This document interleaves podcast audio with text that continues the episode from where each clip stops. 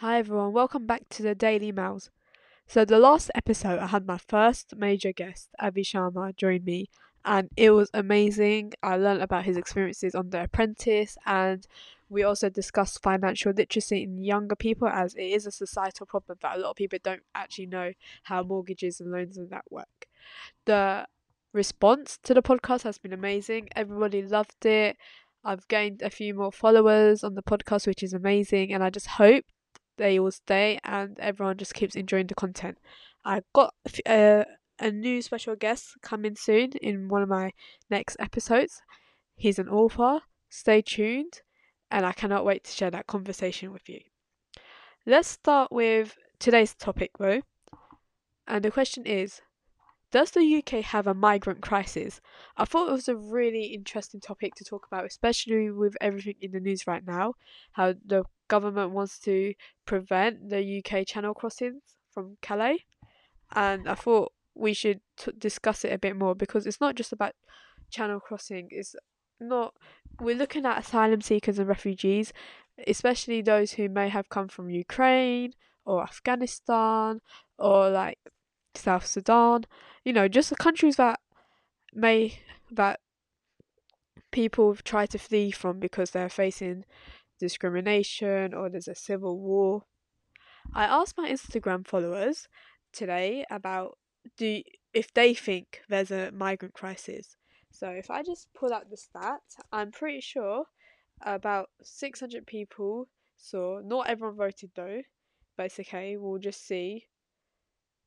So I asked, does the UK have a migrant crisis? 42, 44% voted yes, and 56% voted no. And I thought it was really interesting statistic only because we, everybody perceives the news in different ways. So some people might think, "Oh my god, we actually do have a migrant crisis." Others may think, "Oh no, we don't. It's fine. Not that not that much problem." So the UK is listed uh, on number 17 of all the European countries to take in refugees, asylum seekers. So that isn't they're not at the top, so they're not actually taking a lot of asylum seekers and refugees uh, compared to countries like Germany or France. So that was um, something else to think about when we're talking about the migrant crisis as well. The UK migrant crisis has been a topic of discussion for many years, and it is a complex issue that involves a large number of individuals who are seeking asylum here. Um, like I said, they come from all over the world due to the problems like political turmoil, like civil wars, natural disasters. Um, the UK has a legal obligation to provide asylum to those who meet the criteria. The high number of applications has been put pressure on the country's immigration system. Even during COVID, when the pandemic happened, the waiting list had to get was on pause because they physically couldn't do anything about it at the time. This led to a backlog of cases, literally what I just said, and this is leaving many asylum seekers in limbo and unsure of their future.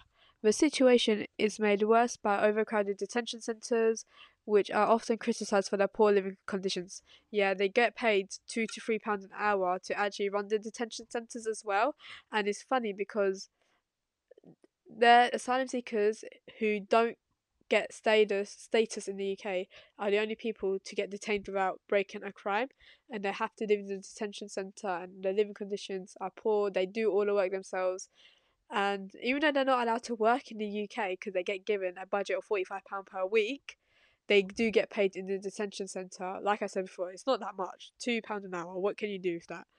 But still. Uh, they're often houses housed there for long periods of time, and it has big impacts on their mental health and well-being. The issue has become increasingly politicized with debates over immigration policy, borders control, and national security. Some argue that the UK should take a more compassionate approach to asylum seekers, providing them with support and resources to help them integrate into society. Others advocate for stricter enforcement of immigration laws, arguing that the country should prioritize its own citizens and prevent illegal immigration. However, it is also important to remember that behind the statistics and political rhetoric, there are real people who are fleeing from difficult and dangerous situations. These individuals face numerous challenges, including language barriers, cultural differences, and discrimination. Talking of language barriers, it's like when they have their substantial interviews during their own asylum process, and they might have like a interpreter. Sometimes when the dialects might differ, the words get translated wrong, like just slightly, but it makes a big difference in court. Uh, I actually had a workshop at my university yesterday, and we just learned a bit more about asylum seekers and how if there's a difference between a search warrant and an arrest warrant. Some an asylum seeker was arrested because the interpreter misinterpreted because the dialect is different. That's why honestly is really is a really difficult situation. Even fleeing your country must be really hard and just to go through a whole process of six to a year, six months to a year, and just to not be granted that refuge status. Also, the refugee status is not indefinite leave anymore. Once you get granted refugee status, you have you're given five years, and that dep- you can work, you can live, you can open a bank account. You got thirty days to set all of that up. But you have to spend crazy money just to become a citizen here, I feel like the system is just flawed. Okay, so back to I wrote some points down so I don't really miss anything out. Um and yeah, that's why if it seems like I'm reading something, it's because I am. I'm reading my points off because I don't want to miss any information down as my memory's not I'll just miss out key information. Okay, back to the points. Finding a solution to the UK migrant crisis is a complex issue that require a thoughtful and compassionate approach. It is important to work towards a system that provides asylum seekers with the support they need, while also ensuring the safety and security of the country as a whole. This will require collaboration between government officials, NGOs, community organisations to ensure that everyone's needs are being met. So, asylum seekers are actually provided with legal aid so, so it's literally like lawyers who are working for them and they don't need to pay much anyway to them because first they can't afford it anyway, but it's good that they are given with this and solicitors are helping them out. It's also important to recognise that the UK migrant crisis is not just a UK issue, it's a global issue the UK is just one of many countries that are facing an influx of asylum seekers and refugees. Addressing this issue will require a global effort to ensure that those who are fleeing from difficult and dangerous situations are also provided with the support they need to rebuild their lives. Ultimately, we need to also remember that this is a humanitarian crisis that requires our attention and action. It is important to continue to have conversation about this issue and work together to find solutions that are compassionate, fair, and just. And we all know what has happened in the past six, seven months with Priti Patel as our ex Home Secretary trying to send asylum seekers, refugees to Rwanda, and it's not it's not right, is it? Like they come here to seek help here, and you're just sending them somewhere else. It does not make sense. And our current Home Secretary Suella Braverman is not exactly much better either. So I feel like we need to change a lot of we need to change our government and change the people who are in power with a different mindset to see if the solutions will get solved. I think that's only a logical way to do it because we can't stop civil wars, we can't stop discrimination. These there's always gonna be people fleeing their countries if it's not suitable to live in. Asylum seekers made up around 6% of immigrants to the UK in 2019, in 2020, when overall immigration was lower than usual due to the pandemic, asylum seekers might have made up around 12%. And in the year ending in June 22, the latest period for which we have estimates asylum seekers and refugees made up approximately 18% of immigrants to the UK. This includes arrivals under Ukraine, Afghan relocation and resettlement schemes, arrival in small boats, others resettled persons, and arrival on family reunion visas, which is around 190,000 individuals in total. If including the British National Scheme in the category of humanitarian routes, up to 25% of immigration in that year would fall into the category. So those are just three bullet points from the government's website about um, asylum seekers, and you can see that 190,000 is a lot. Um, this is on the family reunion visas. But another thing we need to consider is family reunions. A lot of people may escape from their family, and in the UK, the system they only see people as family like immediate biological ways. Like there are certain people who may see someone else as like a mother figure or father figure or like a brother or sister all just best friends and I think it's just crazy that I think that it's crazy that why am I even repeating myself? And I cannot remember what I was gonna say. But oh yeah, I remember now. I just think it's crazy how the system actually works and how some people do get the status they need, but others have to go return back. They get deported back, and it's not really nice when you're you're getting deported back to a country where you're not going to be safe, and it's just terrible. So, what even is the government's main plan to tackle migrants? So, when we talk about uh, migrants, we're talking about those who come into the country to seek asylum. Under the illegal migration bill published at the beginning of March, the Home Secretary has a duty to detain and remove those arriving in the UK illegally, either to Rwanda or another, quote, safe third country. So, this is point is from the BBC by the way, just um, referencing. I mentioned Rwanda before, it's not great, is it? And another safe third country. Why? It doesn't make sense. Like, I don't think we have a crazy migrant crisis. We have a crisis, but I don't think there's so many, like, there's no space for schools or jobs. In fact, there are job shortages. Also, another thing I just want to mention is how a lot of asylum seekers may have the degree and qualifications, but when they come here to the UK or another country to seek refuge, they have to level down a bit. And I think that is really sad because sometimes the degrees are just not recognised.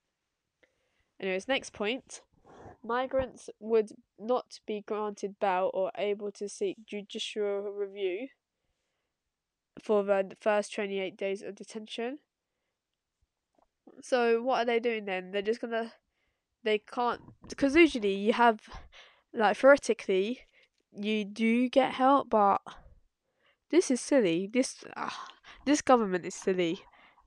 Okay, let's go to the next point. Under 18s, those medically fit to fly or at risk of serious harm in the country they are being removed for would be able to delay departure. Okay, cool. Under 18s, um, this is okay, cool because why should they have to go back? Especially those who are not mentally prepared to. People removed from the UK would be blocked from returning or seeking British citizenship in the future. Again, sometimes when the case isn't looked at properly, like even though there's so many judicial reviews, tribunals, and interviews, sometimes it just doesn't work out I don't think they should be blocked. I mean, they could try a different European country or another country that is taking asylum in, but I'm not sure. Another point they say there is a cap on the number of refugees in the UK who will settle through safe and legal routes. Okay, cool. I think there's been a lot recently because of the Ukrainian war, uh, Ukrainian Russian war. But I also think race, ethnicity, sexuality comes into play because when you compare the amount of help Ukrainians got compared to Afghan uh, asylum seekers, I'm talking about these two countries specifically only because it's so fresh in my head and I just remember it very well. I just think that there's definitely a power complex and I think that the government do choose some people over others just because of their background and I just think that you should look at all the cases as they come and analyze them differently instead of giving people like special treatment in that sense, I guess. Can the asylum seekers reach the UK legally? Is already illegal for migrants to knowingly enter the UK without a visa or special permission. People who do so can be jailed for up to four years and removed to a safe country. However, between June and November 22, fewer than 100 people who crossed in small boats were arrested. The UK has also the UK also has an international legal duty to not criminally penalise anyone seeking protection as a refugee. See, that's the thing. People who come to the country illegally and then they just arrest them, but you can't just make assumptions and just arrest them. Okay, you have to interview them and then actually see if they need refuge or not. But sometimes, especially those who come in small boats, I think the whole small boat situation is very sticky and you need to really be knowledgeable in this topic. So, what are the safe and legal routes to claim asylum in the UK? This is a question the BBC actually asked, and the Home Office says there is.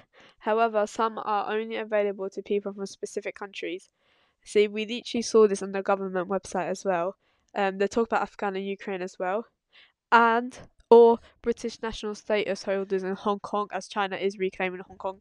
No, that's actually really interesting because there must be a lot of people trying to flee Hong Kong then because China's government, yes, is very like for example, internet. You can't you have a separate internet. If you're not, you may be seen.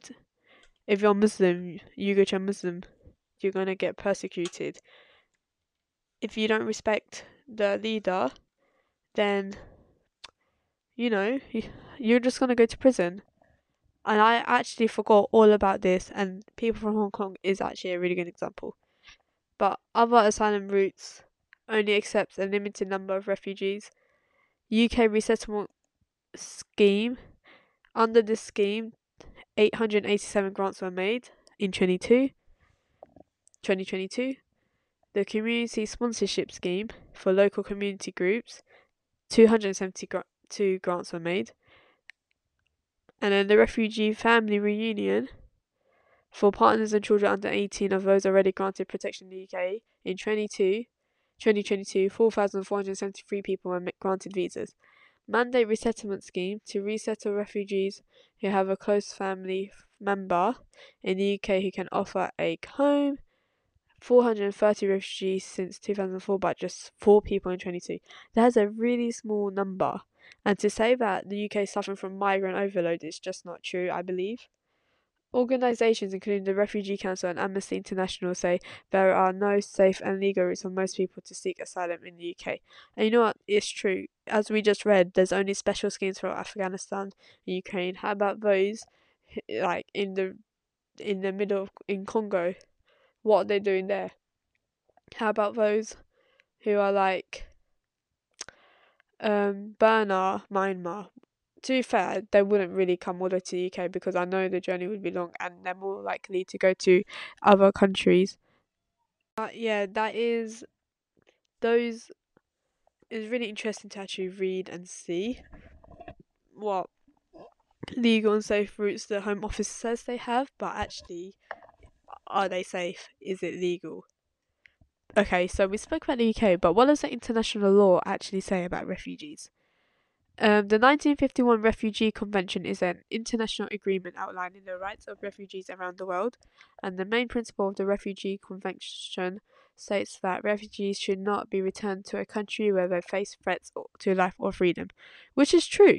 So, you can't just send them back. The government argues that the Rwanda plan is in line with international law because it is a safe third country, but critics disagree. For those who are wondering what the Rwanda plan is, Rwanda plan is a five-year trial which will see some asylum seekers sent to Rwanda on a one-way ticket to claim asylum there. They may be granted refugee status to stay. If not, they can apply to settle there on other grounds or seek asylum in a different country, and the government says this will deter people arriving in the UK through illegal, dangerous, and unnecessary methods such as the small boats.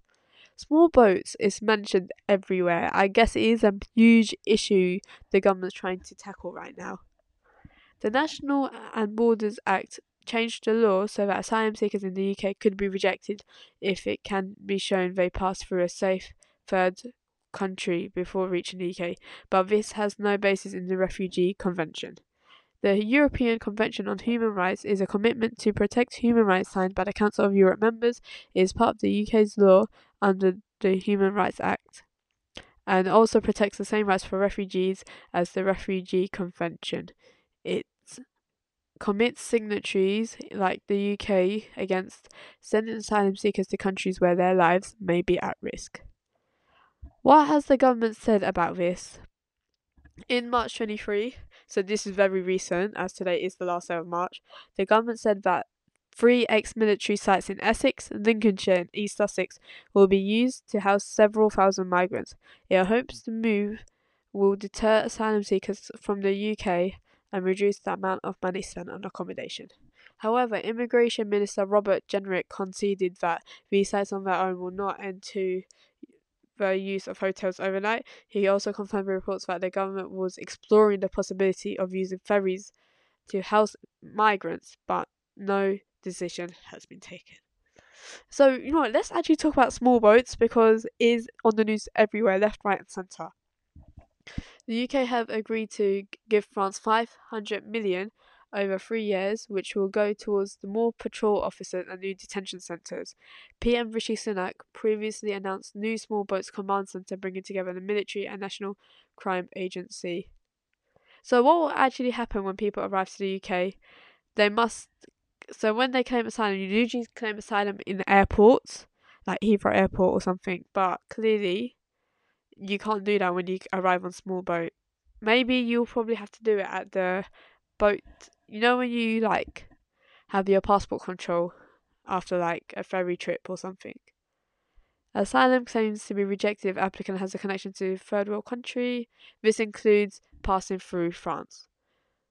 Home Office says applicants should receive a decision within six months, but in the year June 22, 70% has not heard back within that time and they cannot work, so they have to stay in credit.